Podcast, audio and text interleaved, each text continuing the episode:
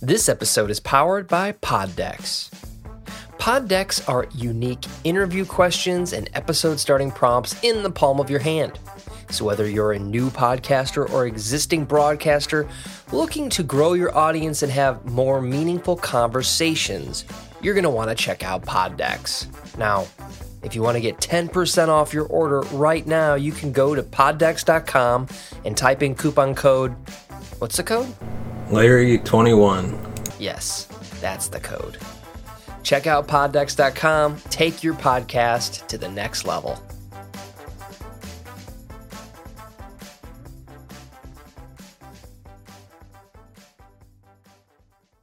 Welcome to the Big D Breakdown, your home for all things Dallas Cowboys news. Welcome to the Big D Breakdown. I'm your host, Larry Elise. On today's episode, we finish out the NFL season with our season finale, recap- recapping the latest headlines from around the AT&T Stadium, as well as a breakdown of the NFL playoffs. But first, we'd like to thank our sponsor, Game Time, for sponsoring this episode. If you're looking for the best place to find tickets to your next Cowboys game, or Texas Rangers game, or another entertainment show, you're going to want to check out Game Time today. Use the link in the description and help support the show. Without further ado, let's dive right into today's first topic. The Cowboys failed to yet again reach the championship game. The Cowboys just allowed 19 points to the 49ers and lost. If we were all told the 49ers were slotted for that figure pregame, confidence would be pretty high. However, the Cowboys offense just played one of their worst games of the season. It's truly a brutal way to end the season, especially for how the game felt through the first three quarters. They had opportunities, they had the lead, and they squandered them. To start, Dak Prescott. Oh, Prescott in what was the equivalent to the biggest game of his career. He had his worst playoff performance to date. He had 23 completions for only 206 yards and two turnovers, which were both downright inexcusable. And it wasn't just the interceptions. He missed open receivers and made poor reads. He was unable to make the throws he made last week. That performance against the Buccaneers seemed like an outlier. The two play sequence to end the first half with Tony Pollard getting injured and Prescott throwing an interception was exactly what you can't do against high quality teams. Good teams capitalize. The Cowboys didn't. Once Pollard was injured, there was no room running the ball, with Elliott averaging 2.6 yards per carry on 10 rushes. The pass protection and CeeDee Lamb were the two lonesome stars on the offense. Lamb caught 10 balls for 117 yards in a heroic effort. He had exactly 10 more catches than Michael Gallup, who battled through a lost season to some extent.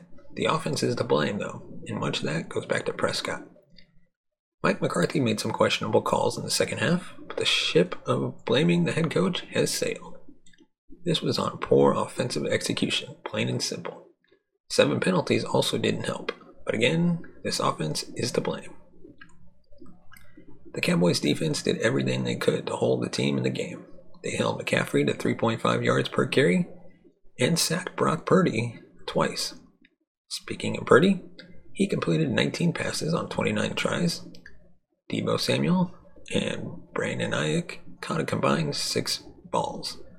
Truly was a masterclass performance from the Cowboys defense. Overall, the organizational standard that this team was once held to needs to be lowered because they have not been able to get over the hump or even close to it in 28 years. It's upsetting, it's aggravating, and it's gut wrenching. The worst part? Did you expect anything different? This is who they are. This is the Dallas Cowboys. Let us know your thoughts in the comments section below. What are your thoughts on the Cowboys season overall? And now on to our next topic Skip Bayless usually has a lot to say. Some might say too much, but he was a man of few words after the Dallas Cowboys crashed and burned out of the playoffs. Like most Cowboys fans, Skip was preparing for what would have been an iconic NFC Championship game between Dallas and Philadelphia. Objectively, those two teams meeting with a trip to the Super Bowl online would have ruled it, ruled, but it wasn't meant to be. The Cowboys watched their season end on Sunday night in Santa Clara with the 49ers taking their place in the title game instead. The loss was classic Cowboys, complete with the sort of stumbles that make them easy for outsiders to hate and impossible for fans to reckon with. Brett Maher missed a kick, Tony Pollard had to be carted off the field, and the last play of the game featured one of the worst designed lateral plays you'll ever see. Embarrassing seems like the right way to describe it. And its feeling in its feeling being shared by Cowboys fans all over.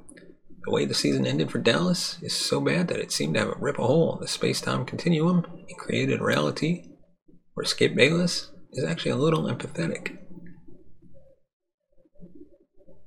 Or emphatic, excuse me. It wasn't quite the end of Terminator 2 because Skip's takes are hotter than the magma that melted Arnold, but it's about as close as we'll ever get. After the loss, Skip took to Twitter because of course he did, but had little more to say than he was generally upset that the Cowboys lost. Let's not gloss over the fact that this loss was such a heartbreaker that it forced Skip to admit he indeed has a soul. He's a man who has said more words than anyone should say in a lifetime, yet he was reduced to the most human he's ever been. It's a glimpse inside not only Skip, but Cowboys fans all over who just watched the team they care about more than anything lose for a 12th consecutive time without reaching the NFC Championship game. Dallas hadn't won a road playoff game since 1992 before beating, beating the Buccaneers last weekend and are 5 and 12 in playoffs since their last Super Bowl win in 1995. The Cowboys brand is so strong that the star shields the pain of fans from the world. This team won three Super Bowls in the 90s, but it's almost been 30 years since that happened, and it's time to admit there's a fair amount of suffering going on, and it's lasted a long time. Long suffering and Cowboys fans aren't two things easily associated with one another. And a Skip Bayless tweet is the absolute last thing that will change minds. But the 1912 loss to San Francisco on Sunday cuts deep and reopens a lot of wounds that fans in Dallas are sick and tired of having to deal with year in and year out. Let us know your thoughts on the topics we covered in the comment section below. And now on to our next topic. It's time to end the Brett Maher experiment. The Dallas Cowboys put together a commanding drive in the second quarter after the 49ers jumped out to a 3 0 lead after Prescott interception. The drive ended with a Dalton Schultz touchdown, his third of the playoffs. But Cowboy fans everywhere held their breath as Brett Maher trotted onto the field from the point after. The Cowboys made the bold decision to stick with Maher after he missed four extra points, a new NFL record in the wildcard win against the Buccaneers. And it took one quarter to backfire, as his attempt was blocked. There's nothing he can do about that. The special teams unit was overwhelmed by 49ers rushing and dropped the ball.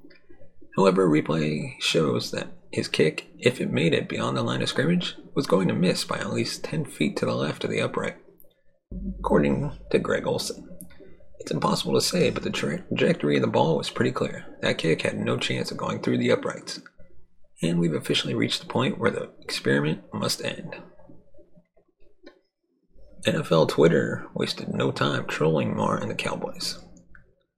Getting back to the matter at hand, we absolutely loathe the idea of calling for someone's job. But he seemingly still has the yips. Perhaps he was spooked by the impending 49ers defenders, but that's going above and beyond looking for excuses. An extra point should be nothing more than muscle memory for a professional kicker, and Maher's kick, as Olsen put it, was going to miss by at least 10 feet, if not more. Tristan Vizcaino not being on the active roster puts the Cowboys at a crossroads. Trust that he will redeem himself or go for two after touchdowns and every fourth down inside 49ers territory.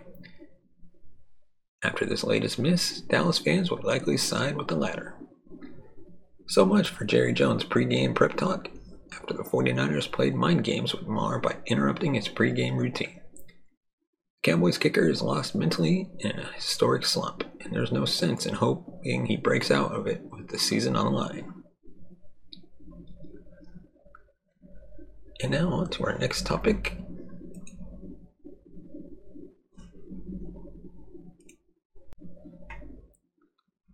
Before we move on, let us know what do you think the Cowboys should do in regards to their kicker position.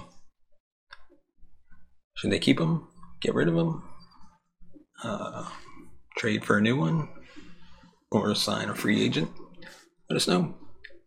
But on to our next topic. Just like that, the Cowboys season is over. 12 wins in the regular season, and one playoff win to show for it after their 1912 loss to the 49ers on Sunday night. The defeat marked the Cowboys' 12th straight postseason appearance that they failed to reach conference championship weekend. It also extends their own record for the longest streak in NFL history, and they've now gone 27 seasons in total without reaching the NFC title game. The jokes keep coming in droves on Twitter, and there's nothing we can do about them. They're justified after another Cowboys playoff shortcoming.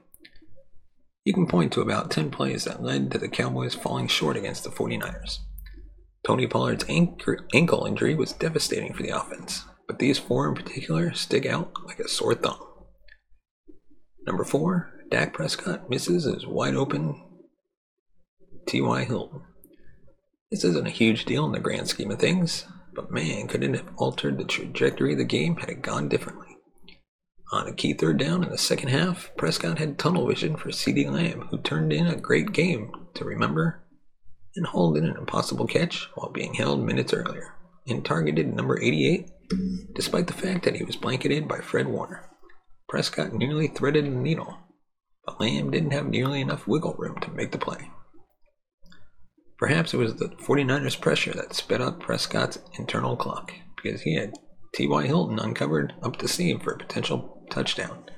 At the very least, Hilton makes the grab and the Cowboys have first and goal. Prescott was under siege on the plane and didn't, it didn't have time to turn back to Hilton. However, it's pretty clear that the quarterback had tunnel vision for his go to receiver. Had Dak seen the entire field after taking the snap, he hits Hilton in stride for a touchdown. Number three, Donovan Wilson holding penalty on George Kittle. The 49ers' 10 play, 91 yard touchdown drive was the story of the game. Much like last season's playoffs loss to San Francisco, Dallas's second half penalties came home to roost. On this drive alone, they committed three infractions. None was bigger than Wilson's hold on George Kittle on third and eight. The pass rush got home in the form of Demarcus Lawrence. Brock Purdy didn't have enough time to locate Kittle up the seam. Beaten on the route, Wilson bear hugged the Niners tight end, and the drive continued.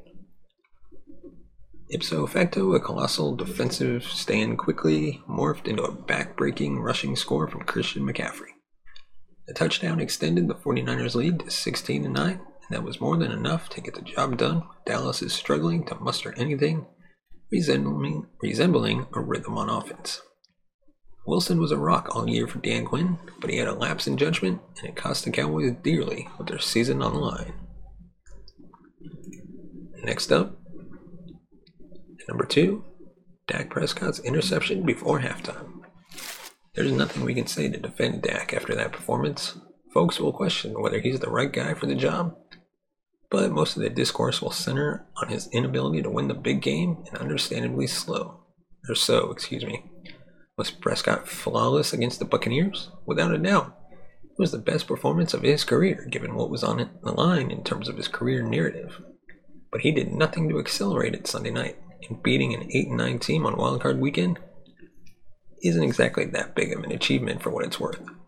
In a vacuum, Prescott's interception before halftime was as deflating as it was indefensible. The Cowboys were on the verge of scoring before the break, and Prescott needlessly tried fighting a pass into a tight window and got picked off. A quarterback with Prescott's experience has to know better. A turnover is the worst case scenario in that situation. A tie game in the late first half when your team receives the second half kickoff. In a perfect world, Dak leads the offense to a touchdown or a field goal, and Dallas enters the break in front. Thanks to the pick, the Cowboys squandered all of their momentum, and San Francisco took a 9 6 lead with a Robbie Gould field goal. And next, and finally, number one, the awful Trevon Diggs sequence.